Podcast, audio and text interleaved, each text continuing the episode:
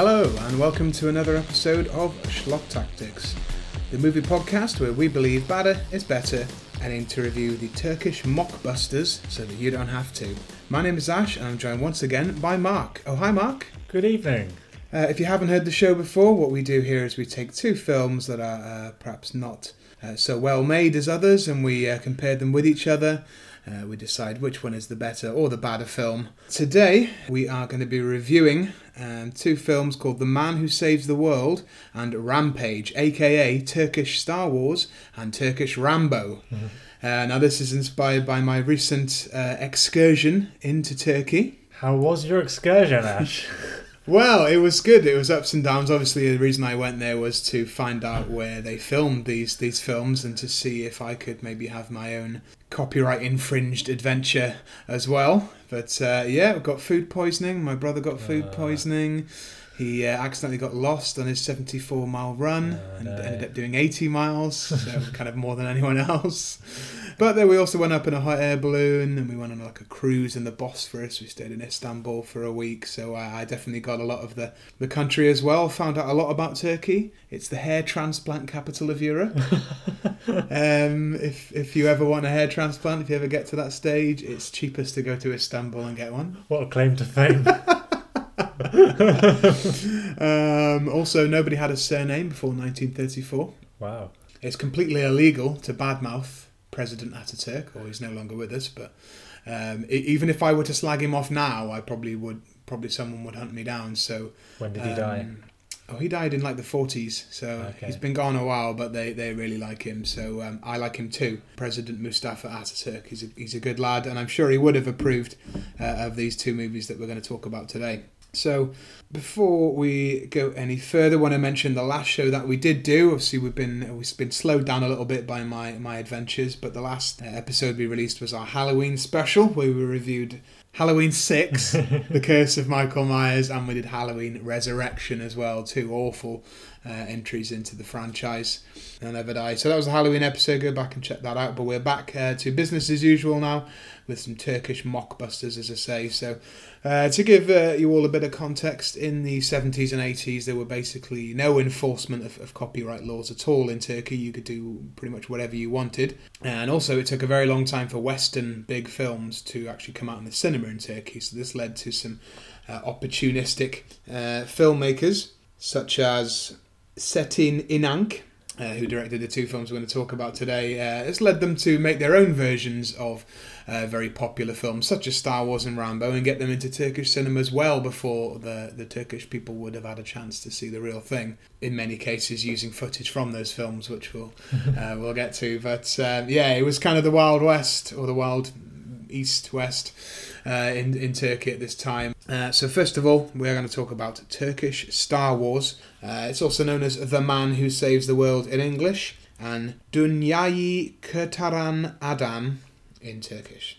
What were your first impressions of Turkish Star Wars, Mark? I know you haven't seen the, the, the Star Wars films in a while. Was this? Uh, Um, what did you think of this interpretation of those films? uh, not a very close uh, portrayal of the original.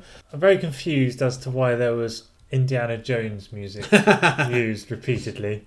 Well, let's be honest. It wasn't just ripping off Star Wars. It was trying to rip off as many films as, as conceivable. Yes. But I, I like to think maybe they thought it by putting the Indiana Jones music in, no one would cotton on to the fact it was actually a Star Wars rip-off and be, be thrown off the trail. Although Yeah. they've picked another George Lucas film, so I'm not sure that's going to work. They had um, like backdrops of Star Wars footage, I think. Yeah. At the beginning. They incor- And- incorporated Star Wars uh, footage from the first Star Wars, um, also Soviet and American space race propaganda movies. uh, Got to and throw just some propaganda in there just somewhere. general bits and bobs that were lying around in the in the local library. Yeah. So yeah, as you mentioned, there is there's quite a bit of footage from the actual Star Wars which they put in with no no kind of regard for for the law. Um, the story goes that they actually did construct massively elaborate sets for this film, but they were destroyed in a storm a couple of weeks prior to shooting. And the uh, the production companies wouldn't finance any more to be made, so one of the uh, the producers or someone working on this film uh, bribed a security guard at the um, the film library, the film place, and um, he, he gave them a copy of, of Star Wars that he happened to have a, a genuine copy, and uh, and they, they ended up copying it uh, into their own um, sort of film, Mm. often in the wrong ratio. So this, this, the Death Star is like a Death Egg, and stuff like that. It's squeezed down into anamorphic ratio, so it, Yeah. it looks really wrong as well. But yeah, Turkish Star Wars. It is. It is. It's sort of the plot of, of regular Star Wars, uh, transferred to to Turkish um, motives and Turkish uh, themes, uh, national themes, if you like. Yeah. Um, starts off with some nice lift music, and I guess their sort of version of the sort of crawling title credits. yeah. They just had what looked like some guys holding up, sort of waving some pieces of, of writing in front of the camera and then taking it away again. It was often like different fonts and sizes. And, Yeah, it was like all squished and stuff. This is this is the best they could do. Um, like I say, we get like a space age montage, so including footage from Star Wars, Soviet and American space race propaganda.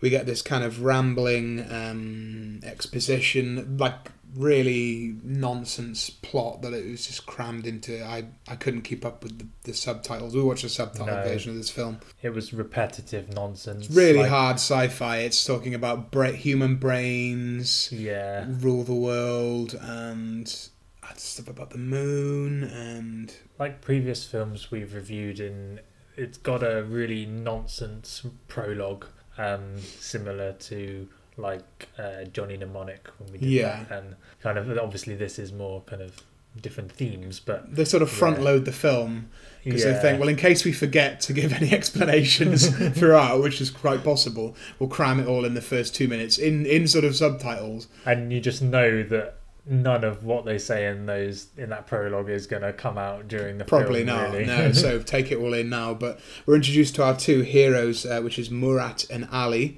uh, these two brave turkish men that the, the voiceover says we got our sort of darth vader type character i suppose who's sort of referred to as the wizard he looks like he's got like a cereal box or some cardboard that's been like sprayed gold and put over his yeah, over his face with just his beard poking out. We get the typical laser dog fight. this sort of throughout the film, there's a sort of ma- macho banter about, um, oh, I bet there's some women down there. oh, there'll be some chicks with mini skirts on that planet. It's repeatedly talking about how they suspect that it's the planet is only inhabited by women. They hope it's like the planet of the babes, the planet of the chicks, in their words. Really horny uh, heroes in this film. It just doesn't really happen in Star Wars. Um, but they're, they're just constantly talking about women and like being like boorish. Um, we got our first taste of Indiana Jones theme, not the last. It's used re- used to death in this film repeatedly. Da, da, da, and then they stop after that Yeah. because no one will catch it. No one will figure them out. Then there's more talk about this human brain. This wizard is like, with the human brain, I will con- conquer the universe. The human brain is the most powerful weapon in, in the universe. These little hints again of, of the sort of pseudo science, the sci fi that's going to be happening here. So our heroes crash land in the desert in the mountainous region, and this was actually filmed in Cappadocia, which where I did go. Ah, Um, actually looked this up. It's uh, most of the um, the mountainy bits in, in this film are filmed in the place called Goreme, which I did drive through a few times. Uh, we stayed in the next town over, which was called Urgup, but they all look, kind of look the same. And everywhere you go in Cappadocia, there's mountains that have got little little windows and doorways carved into them because that's how people used to live in that in that region. So this is this is the area that this entire movie is filmed in. So I, I told you I was going to go and do some research yeah. and I, I stayed in a cave a cave hotel myself. So um, I lived like the uh, the men who saved the world for at least a couple of days when I when I stayed in Cappadocia. Are you going to be in the next Turkish, whatever it ends up being? film? Yeah. Uh, I saw some of the famous fairy chimneys in here as well, which is sort of these rock formations that have been eroded by the wind and the sand, and they kind of look like little dicks. and these are all over Cappadocia, and I saw these straight away in this film. I thought, there we go, I've, I've been here. Get strong like Planet of the Apes vibes here a lot. I think they do actually use the, that theme as well. Planet of the Apes theme is in here. Hmm. I say Planet of the Apes sort of vibes because they've crash landed on what's meant to be an alien sort of planet, um, but then they see the pyramids of Giza, the Great Pyramids of Giza, and the Sphinx. Hmm. Obviously, all stock footage again. They didn't go to Egypt. No. Um, but they're like, oh my god, what what are these strange alien monuments like the pyramids and the Sphinx? At this point, we get Phantom of the Opera theme tune as well, when we're, we're watching the pyramids of Giza and the Sphinx, and the music is diddly diddly and they're just running through the sort of library. Sort of bootlegged the best movie themes ever um, album. versions. we get the, sort of uh, the idea that it's all a bit like Mad Max as well, or a bit Fallout in that it's, it's all a bit post-nuclear. There's Hmm. been some sort of um, disaster on this planet, and that's why everything looks shit and like a desert. That is how Cappadocia looks, but like an alien um, desert. Actually, my, my tour guide in Cappadocia told me that they were they were considered for Star Wars. George Lucas did come and check out Cappadocia and considered setting some of Tatooine there, Ah. but he eventually settled on Tunisia. I, I, I've also been to as well, so I've been both to the filming locations of real Star Wars and, and Turkish Star Wars.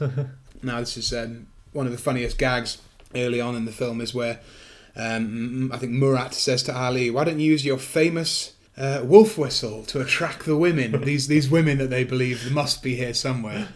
And he does the wolf whistle, and loses skeletons on horseback arrive, and he says, "You whistled wrong."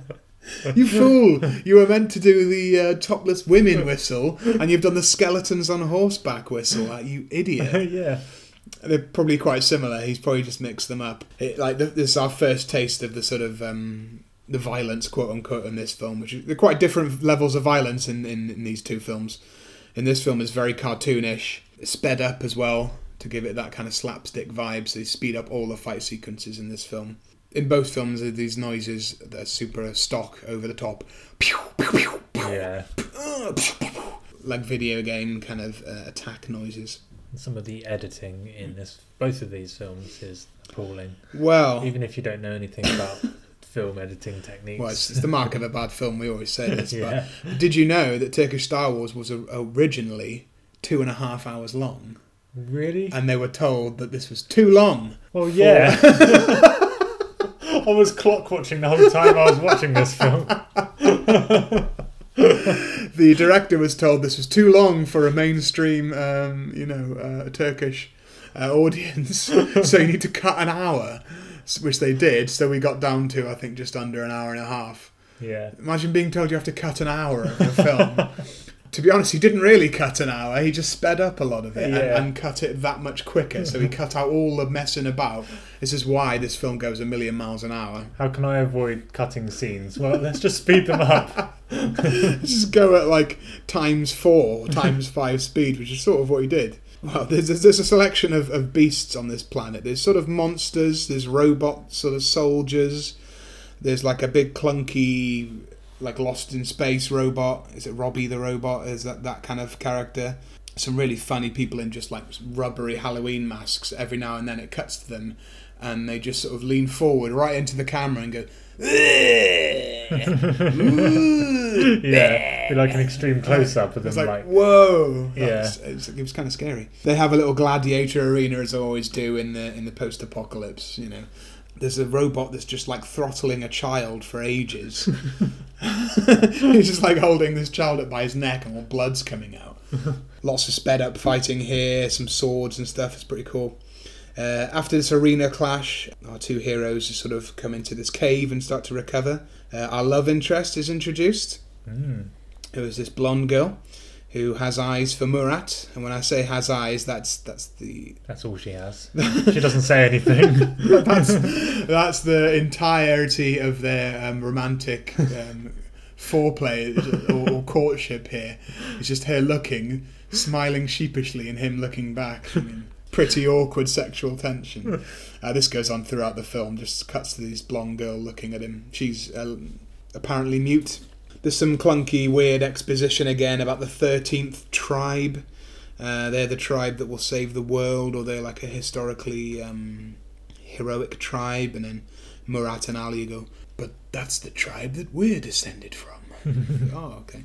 So they're the chosen ones. We see sort of weird scenes of the wizard without his little cardboard mask on, uh, and then with his mask, and he, he's sort of interfering with the um, the area here. We got some quite cool shots. I thought. I thought I was I was genuinely not scared, maybe startled for a moment or two, and confused when uh, all these mummies started coming out of uh, Oh, yeah. of their graves and like started ripping out of the walls. That was like that was as close as I got to being sort of excited or Yeah. scared. It was the closest to cool that this film was. this was actually the best creature design in the whole film, and it was blokes with like bog roll on, on Yeah. their, round, wrapped round their heads.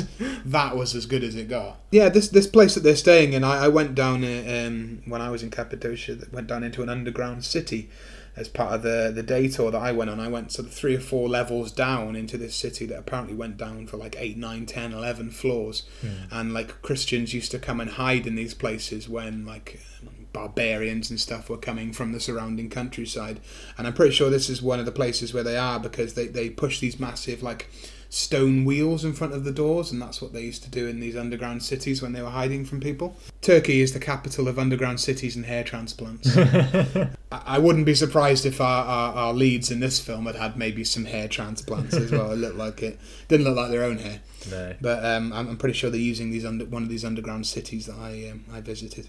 Yeah, so some of these mummies sort of turn fuzzy as well, and you get different colours. This this starts a sort of pattern in this film of the monsters being like blokes wearing onesies, Yeah. like fluffy bear costumes, like mascot costumes. This is left over from other films or left over from I don't know what kids shows. And the protagonists like rip their arms off and start beating them with them and Yeah. stuff like that. karate chop them. yeah. A lot of karate chopping. Yeah, some of these monsters just look like Teletubbies. Like it wasn't very scary. No. So you got the mummies, and then you have got these blokes in like furry onesies next to them. Um, there's quite a funny bit where the wizard is sort of lying down, um, and he's drinking blood, but he's drinking it through a curly straw that's coming from um, some of the blokes that have been killed by mummies, and the blood is just filtering down this curly straw until it gets to him, and that. It cuts from that blood in the straw to like straight onto this training montage. This was the bit of the film I well, I, I, actually have seen this film before. Um, shout out to uh, Hellfire Video Club and the Cube Cinema in Bristol. Um, they put on this film at the Cube Cinema many years ago. This was the first place I saw it. Also, shout out to Bristol Bad Film Club, who I think put this on recently. Uh, ironically, I think while I was in Turkey. But the, the bit I most remember, even though it was about seven years ago, was this training montage. Uh, I think probably people have seen this on, on YouTube. I'm sure you can find just this montage. It's so out of place. I know they're in the middle of the desert and they're all they, all they are surrounded with is rocks, but this training montage consists mainly of hitting rocks, lifting rocks, swinging rocks, and most importantly, tying rocks to your legs. Yes. Jumping around with rocks tied to your feet. This will come up later though. And Um, kicking rocks into other rocks. And then they explode. Why do they explode? yeah, some of the rocks do explode. Yeah. Um, I don't know. Geologists can maybe tell us what type of rock explodes on impact with other rocks. But this comes in handy later on. It does, yeah. All of this does. Obviously, they're preparing, but particularly being able to jump quite high uh, is what they what they um, what they're preparing. I mean, our heroes mainly their weapons are mainly rock based. We uh, we get some more shameless um, inserting of, of Star Wars footage. The Mos Eisley uh, cantina scene seamlessly spliced in with uh, just uh, our heroes having a drink in a cave as well. Um, you know, you can, and here you can see side by side the creature effects from Star Wars, which was made uh, five years prior to this, and again the, the the fuzzy fuzzy mummies that are in this one, and of course just like Mos Eisley cantina scene, there's some a disagreement, some falling outs, and some some scrapping again. The wizard appears. This is quite cool. The wizard appears like on a table, and when he appears, they do like a red filter over the lens, but they kind of wipe it like like they do in Star Wars. Yeah. So it, it this actually felt kind of Star Wars ish because no other films do the wipe, do they? Only. Star Wars really does that. Only, Yeah, uh, in recent memory, they do this wipe of this red filter when the wizard appears, so everyone is like under his transmission, under his spell, which I thought was actually a cool effect. I, I applaud them for. Putting a bit of red plastic in front of the screen, it, it, it worked in this instance. The wizard sort of invites them to his palace. Um, I think he's sort of after their brains, maybe. Uh, again, you see uh, a human brain in a in a box. He opens this box and he has the like a golden human brain, Yeah. which will come up uh, later again. But this is sort of the key to taking over the the world, the universe. There's there's another fight sequence. A lot of like loads of mental editing. It Yeah. gets quite bad at this point. Again, you, this is where they've been told to lop an hour off their run times. Like, right, okay, no problem.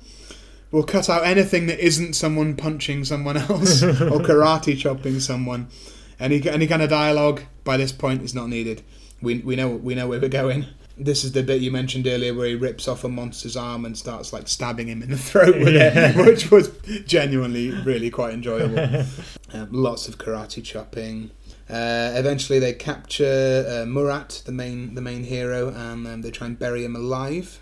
The wizard has a bit of a falling out with the, this kind of queen character. Is not not really um, mentioned before now, uh, but he turns her into like a hag.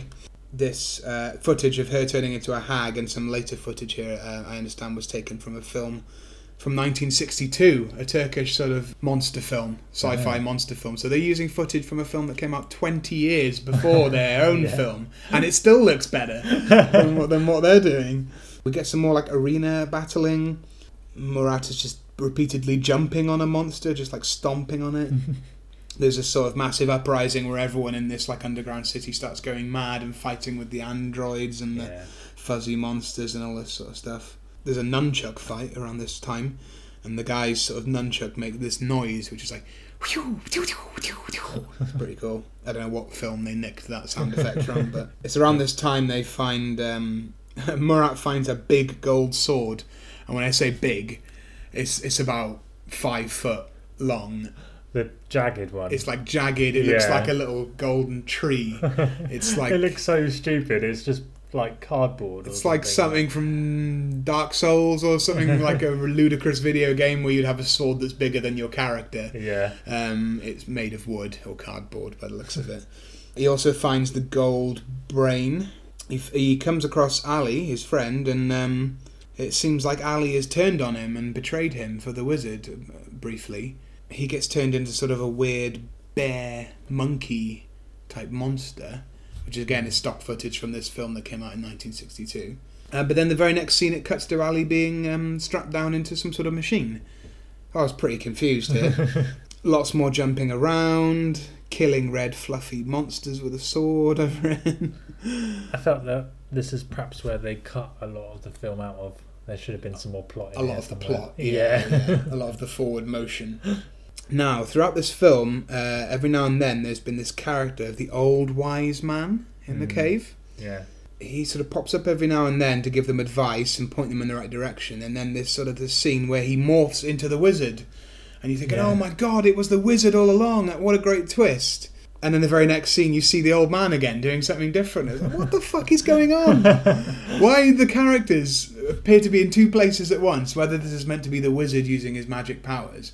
It's quite a, a, a cool bit where um, Murat chucks. Uh, he chucks the sword and the brain, the gold sword and the gold brain, into like this cauldron, and it melts them. And then he puts his hands into the gold Oh yeah. liquid metal, which would really fucking hurt. Um, but he's all right, and he pulls it out, and he's got these golden gauntlets on, which is super video game as well. It's Yeah. like something from Zelda. Yeah. They're probably like way too big for his arms. They're ridiculous. Massive yellow gauntlets. yeah. It's around this time there's stuff in and a bit more Star Wars footage of the um, the Death Star cannon being fired up. You know the boom. I didn't even didn't even nick that sound effect. It- the Earth is going to be destroyed by the Death Star. Apparently, loads of Star Wars footage here. Doesn't really relate to anything. And then you get this sort of extended fight sequence where Murat finally confronts the wizard, and he kills him. This is probably one of the best deaths in the scene. He kills him by giving him a karate chop to the head, so powerful that it splits him completely in half. they show the wizard's face, but they only light half of the face, Oh and yeah. the other half is in darkness. the cheapest way possible So to convey that he's been split in half. But then, yeah, Murat saves the world. He's the man that saved the world. Uh, he says goodbye to the the blonde woman and the child who's been sort of hanging around with her. And all the villagers sort of wave and goodbye, man from Earth, goodbye. And he flies off in the Millennium Falcon. Yeah. Just to wrap it up, the Star Uh, Wars if, thing you, up if you want to know what happens next, you're going to have to watch Star Wars. there you go. The man who saved the world. Turkish Star Wars. What are your overall impressions of this one, Mark? I felt like the fighting scenes far outweighed any kind of real plot. per se. Action heavy. Yeah, Mm. action heavy, very convoluted. Any dialogue there was was just nonsense. I wasn't really following much of it. I kind of understood kind of what was going on, but now that you've mentioned that they cut out an hour of the film, it kind of makes sense that there was uh, no real uh, Yeah. Flow It to the makes a lot of narrative. sense, Yeah. yeah. Imagine if imagine if this had been two and a half hours. Oh god. I was like I would have read the Wikipedia page. I was getting fed up after 20 minutes of this film. You know, people just have to believe us that we do actually watch these films. But if it had been two and a half hours, I I might have just read the Wikipedia. Oh, I think I would have thrown something at the wall. What a mess! It only vaguely resembled the plot of Star Wars. Um, most of this took place on a planet, not in outer space, No. which is sort of the appeal of Star Wars. Yeah. It's a war in space. There were the vague references, but they were very few and far between. Yeah. I mean, I'll give them credit. They they splashed out for sort of flight helmets um, to make them look like they were in an X-wing, Yeah. and um, I guess there was there was a sort of costume design was okay. Some of the costume design was all right actually, considering what what minuscule budget they must have had. There were bits of dialogue that were funny, and some of the action was entertaining. But Yeah. generally, like the, the, plot wasn't cohesive enough No. to like be able to follow or be interested in or anything like that. It was- But bear in mind, apparently in 1982, even though Star Wars came out in 19, in 1977, apparently in 1982 it still hadn't made it to Turkey. So some of these people, well, many people in Turkey were seeing this film before actual Star Wars. yeah, They probably thought it was pretty good, pretty cool. Like it's hard to remember a, a time before Star Wars. Sci-fi blockbuster or any kind of blockbuster before Star Wars is a very different kind of film. So I, I think there were people probably still getting their minds blown by this film. Yeah. like oh my god there's monsters and aliens and robots and what a mess. An hour had been cut and i'd still say it's an hour too long. The man who saved the world turkish star wars. Check it out if you've watched like every single star wars film every single star wars knockoff apart from this because there's plenty more other than this obviously there's loads of star wars rip-offs Yeah. once you've watched all of those maybe check this out if you're and if you're interested in Turkish If you've got nothing else to do. if you're interested in Turkish mockbusters, which uh, this week we are very much. Okay, so the next film that we're going to talk about now is Rampage uh, from 1986, aka Turkish Rambo, aka Korkusuz. this film is also directed by Cetin Inanc, uh, the Roger Corman of, of Turkish uh, mockbuster cinema. This came out in 1986, obviously after all three Rambo films had already come out. Uh, but like I say, hadn't made it to Turkey yet, so they were they were going to knock this one off as well. They were very popular in America, of course. What were your first impressions of Turkish Rambo, Mark? I think the uh, the story was more coherent. Yeah, it Um, was kind of a plot. there was more. The the dialogue was better. I don't know whether that's because we were watching it Yeah, we did Um, we did watch an English dub on this dubbed one, which was a lot more instead of um, a lot easier. Yeah. I started to identify with characters a lot quicker. and figure out who they are, Yeah, and what their motives yeah. are and what which, they're doing. which is which, and yeah, yeah. Um, so yeah, I, I kind of felt like this seems like the director's later film, like he's kind of improved on himself or something like that. Four know. years later, Yeah. I don't know how a- many how many films he made in that time. Who knows? and uh, also the action uh, seemed a bit more full on and Yeah. actually quite Quite violent. genuinely enjoyable at yeah, some points. it's pretty hardcore. Which we'll get onto. times. yeah. yeah. So yeah, Rampage. The the plot of Rampage is, I, th- I would say, more similar to the the plot of, of Rambo, maybe Rambo Two, or should I say First Blood Part Two? That's that's a whole other story. The second Rambo film. Have you seen the poster for this film, Mark? No. Okay, so here's the poster for Rampage, which is the American title. So this is this is weirdly a rip-off of an American film that has been turned around and marketed back at the Americans, and that's Okay, yeah. and what's what's the tagline at the top, Mark? Get ramboned. Which um, out loud sounds weird, but they've they've that's spelled R A M B small case O W N E D big case. So you- you're getting owned by Rambo. You're getting ramboned. oh, So we open up in the mountains here again, sort of Rambo type military music. We get some talk of some mountain bandits that are in the area, and there's sort of a guy with a mustache that's sort of driving around in quite a quite a crap looking car. Um, but apparently that's a, that's a really good car, and he's a rich businessman, which I didn't pick up on. have to say, when I was in Turkey, I saw some absolutely terrible cars that should not have been on the road. Um, things that were like rusted and doors hanging off, and like I didn't see many, or certainly not in Cappadocia in the countryside. I didn't see uh, many fancy cars, but this is this is one of them apparently. There's a bandit attack, and this businessman is kidnapped. Uh, we then cut to a sort of local military prison, and we get introduced to our Rambo, which this character's name is Sadar. So he's not called Rambo or anything like Rambo. He's called Sadar and they tell him that he's off to court and they're going to put him off to court in this truck with uh, two of these uh, kind of bandit guys. To be honest, this isn't the plot of Rambo, but at this point, I, I thought even a blind man could see that this was a, a plant, that this guy was not. This Rambo character was not actually a criminal, and that he was Oh, being yeah. deliberately placed into this truck it, so that he could break out and infiltrate. I figured this out in minute three of the film. yeah. None of the other characters fi- ever figured it out. So of course he goes in the truck with these two other criminals, and the truck, and he Rambo ends up hijacking the truck and killing very nearly everyone involved, um, which is a bit harsh. When we learn straight away he's a he's a he's a badass. He only cares about himself, like the like the real Rambo, at least in the first film. A little bit in the second film. He's he's a broken man. He doesn't care about his country or other people. He just he's a killing machine, and you know Hmm. he's got prob- problems, obviously. I'm assuming this guy wasn't in the Vietnam War. Maybe he was in some other war. Uh, he joins uh, these criminals in their home. Um, they eat bread really loudly. I don't know why.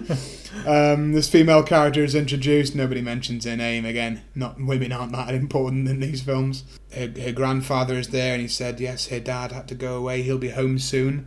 And we hear a knock at the door. Oh, let me in! He's been like murdered as he's coming through the door. oh, there he is. Oh! He's like, let me in or I'll shoot you. Let me in. And they, and they open the door and he's just like clutching his, his, his stomach and he's been fucking shot. So there you go. Daddy's home. Um, and then he's, he's followed into the room by these um, these bandits who all look like the Elephant Man, sacks on their heads, but still doing a good job of, of sort of intimidating and shooting people. I don't know if you noticed uh, quite early on, like I did, but the the English dub for the Sidar character is somebody doing an impression of Sylvester Stallone. Yes, I definitely noticed this kind of deep voiced, slurred speech.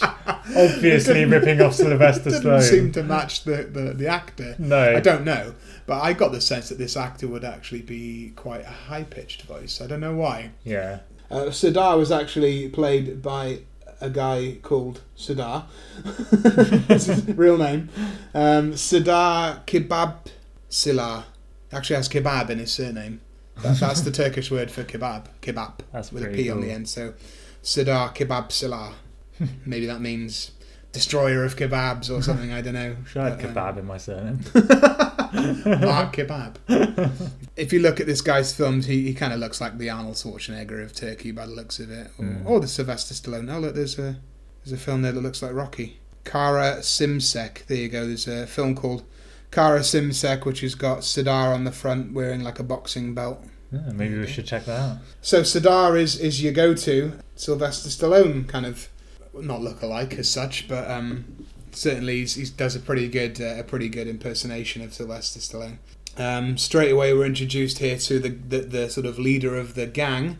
And I don't know if you recognise this guy, but he was the old guy from Turkish Star Wars, the wise old man in Turkish Star Wars. Oh, So same director and one of the same actors here has been carried over I as should well. have recognised that. He had quite a minor role in Turkish Star Wars, or at least in the in the final cut. Yeah. Perhaps Maybe he had an hour more in the original.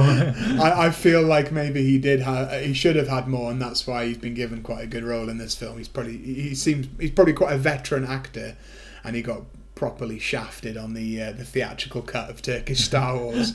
so he's given quite a good villainous role here in, in Turkish Rambo. At this gang headquarters, we see this businessman from the beginning of the film with the mustache. Uh, he's been captured, and also Sadar has been captured as well. So everyone's conveniently at this place now. Um, in order to teach Sadar a lesson, uh, the gang boss buries him up to his neck in the garden. I got I got clear um, story of Ricky vibes at this point. yeah. um, with this guy buried up to his neck in, in, in mud, and then it starts to rain, and he's just like gurning and like fle- he's flexing his like neck muscles to see if he can somehow flex his way out of out of the being buried up to the neck, but he's he's not able to. I was a bit disappointed actually. I thought he might just like shoot out of the mud or something, but no, he's not. He's not able to. There's a scene where Sadar is there, buried up to his neck, flexing and grimacing. The young girl from earlier is being sort of um, grabbed and roughed up by some henchmen, and this gang boss is just repeatedly shouting at her, "You'll talk, talk. Why won't you talk? You're going to talk. I'll make you talk." This went on for like a solid like three or four minutes, and it's just ridiculous. Uh, yeah, we I was like, when is this going to stop? Just don't understand. we were just sitting here, just waiting and waiting for something to happen. Surely something's going to happen. They're going to like, they're going to attack her, or she's going to break free, or Sidar's going to burst out the mud. But no, none of that happens. What actually happens after three minutes of this is the boss gets called away and just walks away from the scene, and there's no payoff whatsoever. Such an anticlimax. So I was like, fuck, there better be some fucking stabbing in this later. And there is, so it's okay. But the boss goes to talk to this rich businessman guy who's being held hostage. The guy says, "Oh, call uh, call my buddy Jakob. He'll come and uh, he'll come and sort me out. He'll go, he'll give you the money you want or whatever it is that you want. He'll he'll organise it for you." Yeah, he said he, he tells the hostage that he's an important person, that he's probably worth some money or something. So Yeah. we'll get it out of you. Uh, we cut to the next morning when Sadar kind of wakes up, still, uh, still in the mud, still buried up to the neck. He's really thirsty, um, so the way they've um, demonstrated this is that they've sort of glued half his mouth shut with something, so you can only open one side of his mouth. Oh yeah. You can't see this, but you can hear it. Um, to indicate he's so thirsty that his lips are fused together in, in, in areas. yeah. Um, this is ludicrous. A millipede starts crawling close to his head, and thinking, oh. And then a henchman is filling up some water, and as a joke, just starts pouring it out onto the ground. um, but after all this, the gang boss says, you know what? He's a tough guy. He's a strong guy. I like him. Yeah. Get him out of the mud. so they get him out of the mud and they hose him down. I, I think this was the first time you really see this quite impressive physique of this guy. Like his back is Yeah. fucking enormous. He must have been the biggest guy in Turkey, like that you could find. And they make sure they show some close-ups of him, Oh. like flexing and stuff. It's like it's like every Schwarzenegger film where he holds the he holds the gun in such a way where- in. where his bicep is right to the camera, or the you know that you son of a bitch handshake from Predator. All Mm. these things that happen in Schwarzenegger films are definitely happening in this film, where yeah. he's just he can't just like he can't just stand in a room and like stand he has to like lean against the wall in such a way that his biceps flex. Just every every single um, positioning of this man is designed to show off his muscles. Yeah. and it works because he looks like a fucking beast. Let's get the perfect angle on this shoulder Yeah. blade. this is quite some yeah some muscular homoerotic um, shooting here. It's great. So he's hosed down. Um, some of the henchmen come in and start messing with him. And they try to um, they try to cut cut him on his arm Hmm. but his biceps and his muscles are so immense that he can't actually make any cut with his knife. He's like, huh? What? And he keeps like soaring at this guy's arm and nothing's happening because his because his muscles are so like immense. It's it's hilarious. We get the closest thing to a training montage in this film is it's mostly just flexing again. Uh, this scene where Sadar is outside and he's doing like a one-armed push-up on a tree, um, and you get training montage music. And I was thinking like, oh great, we're going to get a training montage, and it doesn't really go anywhere. No. It's mostly him just flexing, front pose, flexing his arms up, just not at anyone, just on his own in the in the desert. Yeah. Um, so again, it's just look how muscular this guy is. you think Arnold Schwarzenegger's big? Well, look at this guy. You know, he's, he's he's definitely maybe it's in his contract like uh, like Van Damme has to get his ass out in every film. Maybe it's like that. Sadar agrees to go and get Jakob, which is like this job that the gang boss gets him to do. Again, at this point, if I were them, I'd be thinking, "This is weird. We we buried this guy up to his neck. We tortured him." And, but now all of a sudden he's happy to, to do a job for us. Like, hello, this this is a setup. This is a plant. You idiots. Goes to a local cottage and has an, an incredible knife fight. Um, we start to see a bit more violence now. It's, it's quite full on. I mean, you know, it's not graphic, but um, and there's lots of like thwacking noises, like pew, pew, Quite a lot of But- fast-paced stabbing. Yeah, it's still quite violent. Like uh, at, at its best, it reminded me a little bit of the raid in the way that people just stab, stab, stab, stab, and like keep stabbing more than you think that they should be allowed to show. You know what I mean? yeah. It's like, oh, I'm getting more stabbing than I deserve. You know.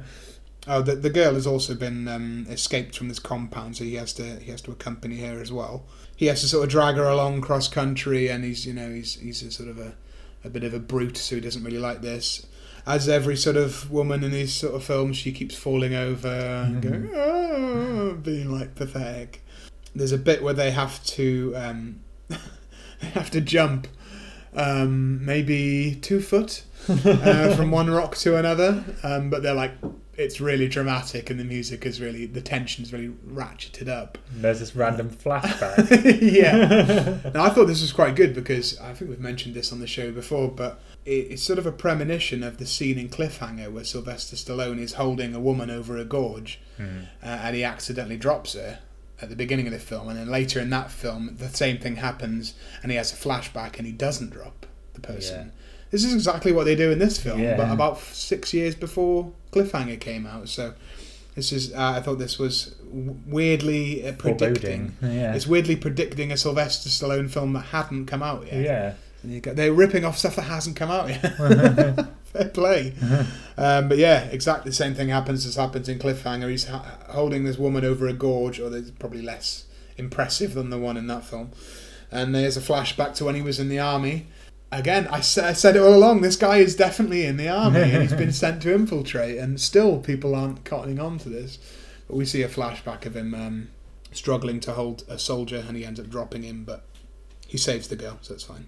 There's a weird sequence where he's he's sort of cooking some meat on a stick over a fire. It's not clear at all what, what this is, what kind of meat this is. It's just this has been cut out. Of uh, you know, they could have cut out a, a minute of, or maybe thirty seconds of the scene where he's shouting in the rain and shown an animal being captured. But no, Yeah. that's not necessary.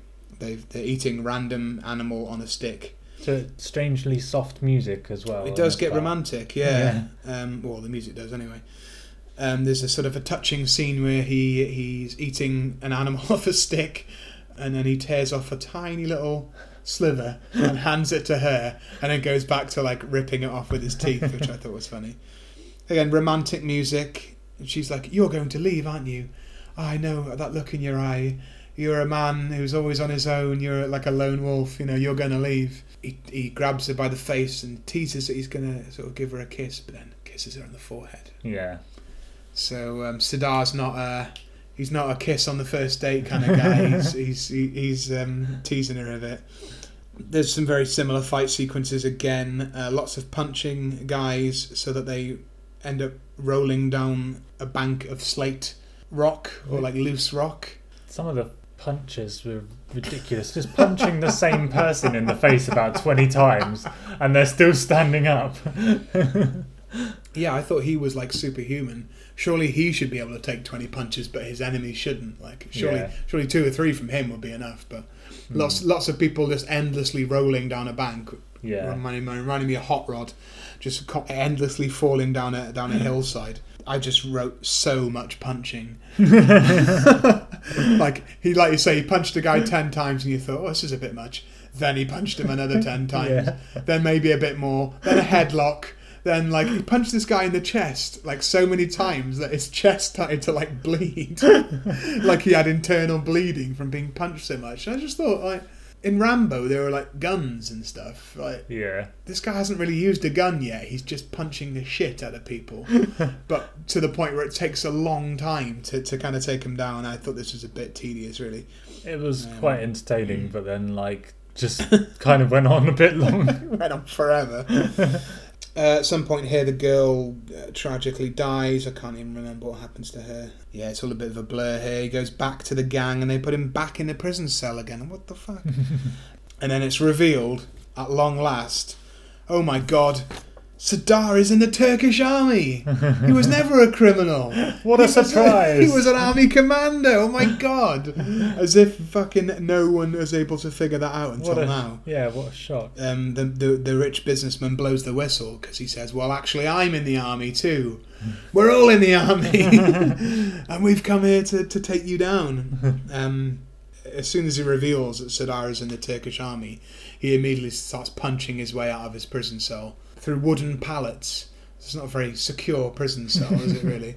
And here we get the sequence that a lot of people probably will have seen: the famous rocket launcher. Oh yeah, that's amazing.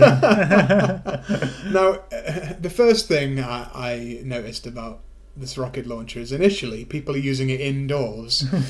like Sadar is on the stairs and a henchman comes in and points the rocket launcher up up a stairwell. It's like, you idiot! What are you doing? You can't fire a rocket launcher indoors. Like anyone who's played any video game will will tell you that's not a good idea. You're going to die. You'll kill everybody. Yeah. But this rocket launcher is fine because basically you pull the trigger and it goes like, it falls like a couple of inches onto the floor, Yeah. and then it cuts to a completely different area of someone like chucking it into the ground, and then it explodes. like, like it must have been a real pain in the ass to put all of this together. They definitely removed the launch from rocket launcher. It, it, Oh, it wasn't launched. Never. it was like a rocket rocket dropper. Yeah. yeah. Um, but and you never see it traveling through the air.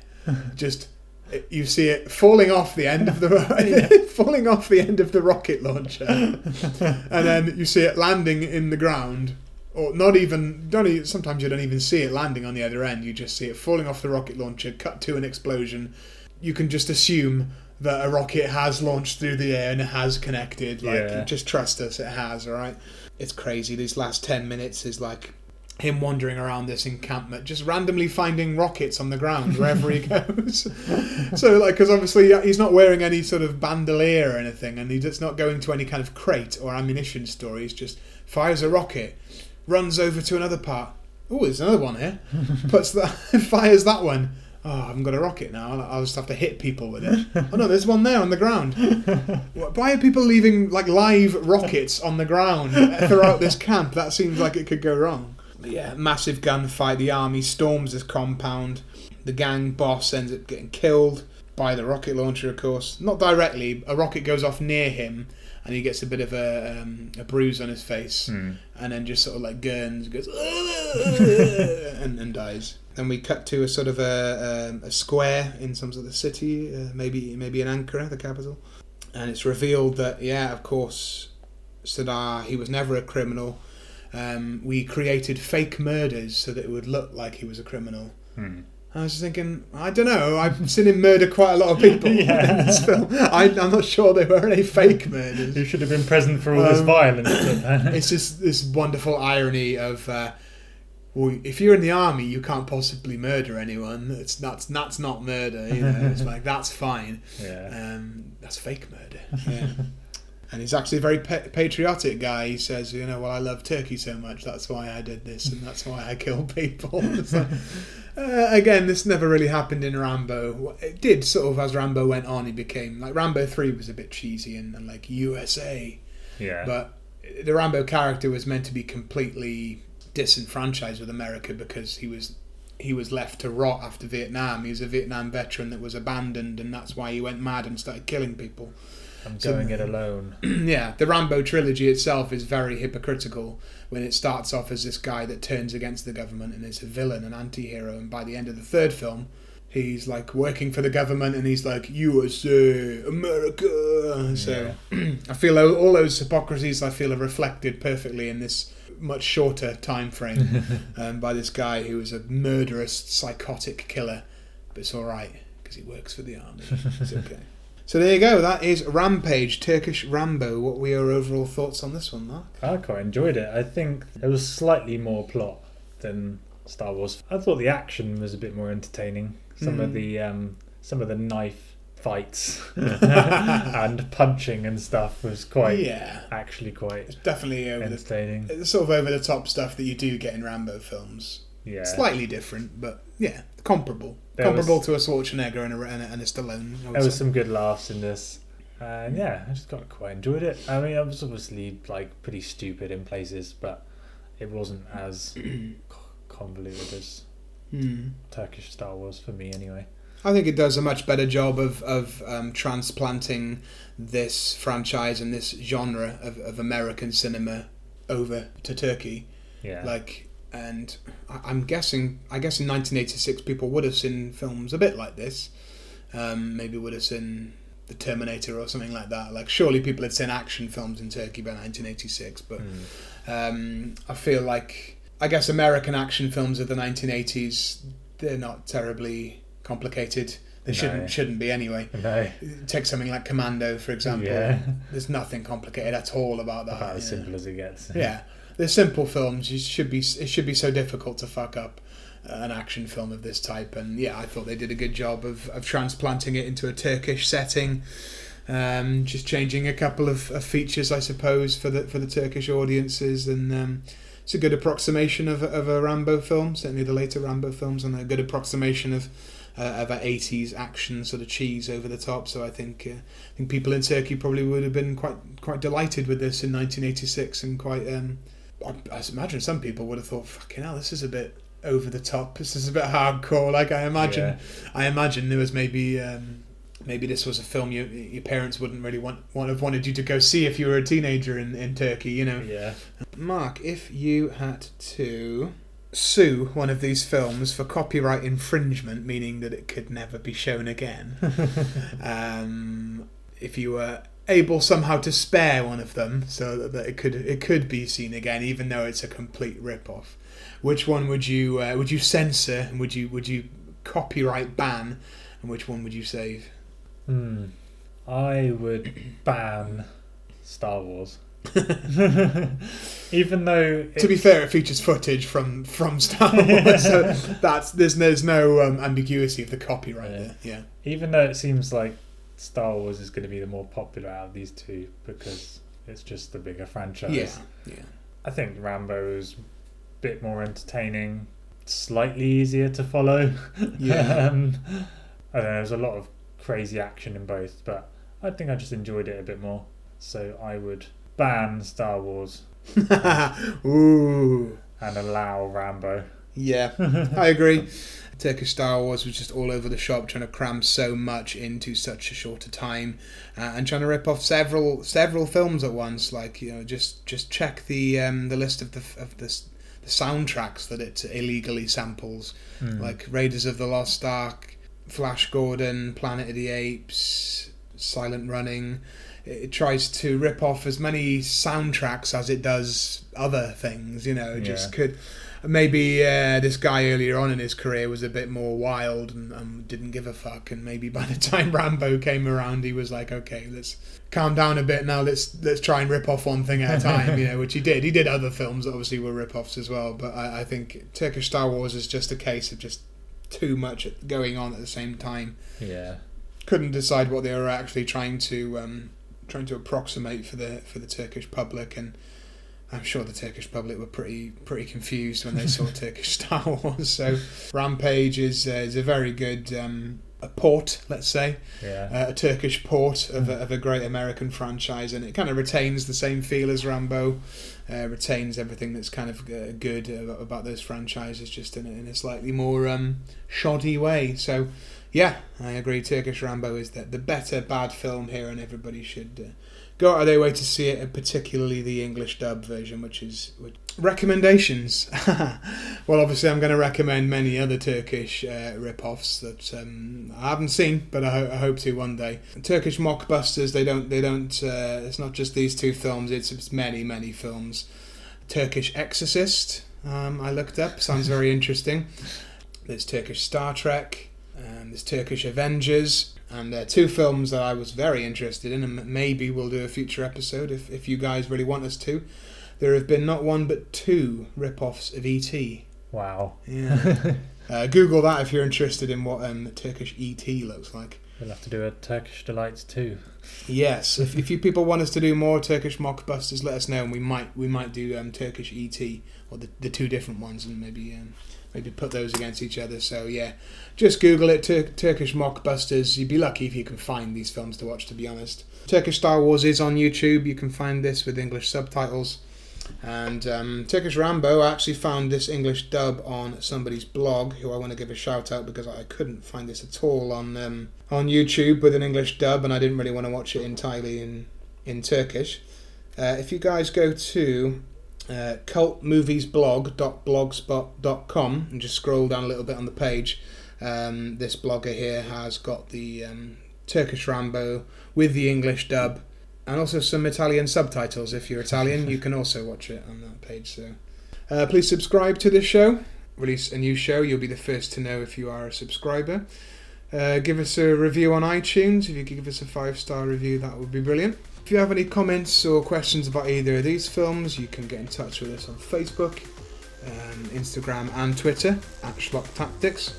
Let us know what you thought of these films, any films you, you would like us to review. Any suggestions, uh, get in touch anytime and let us know about that one. And yeah, that has been another episode of Schlock Tactics. Uh, my name is been Ash, and I've been joined by Mark. Thank you for listening. And we'll see you next time. Bye. Bye.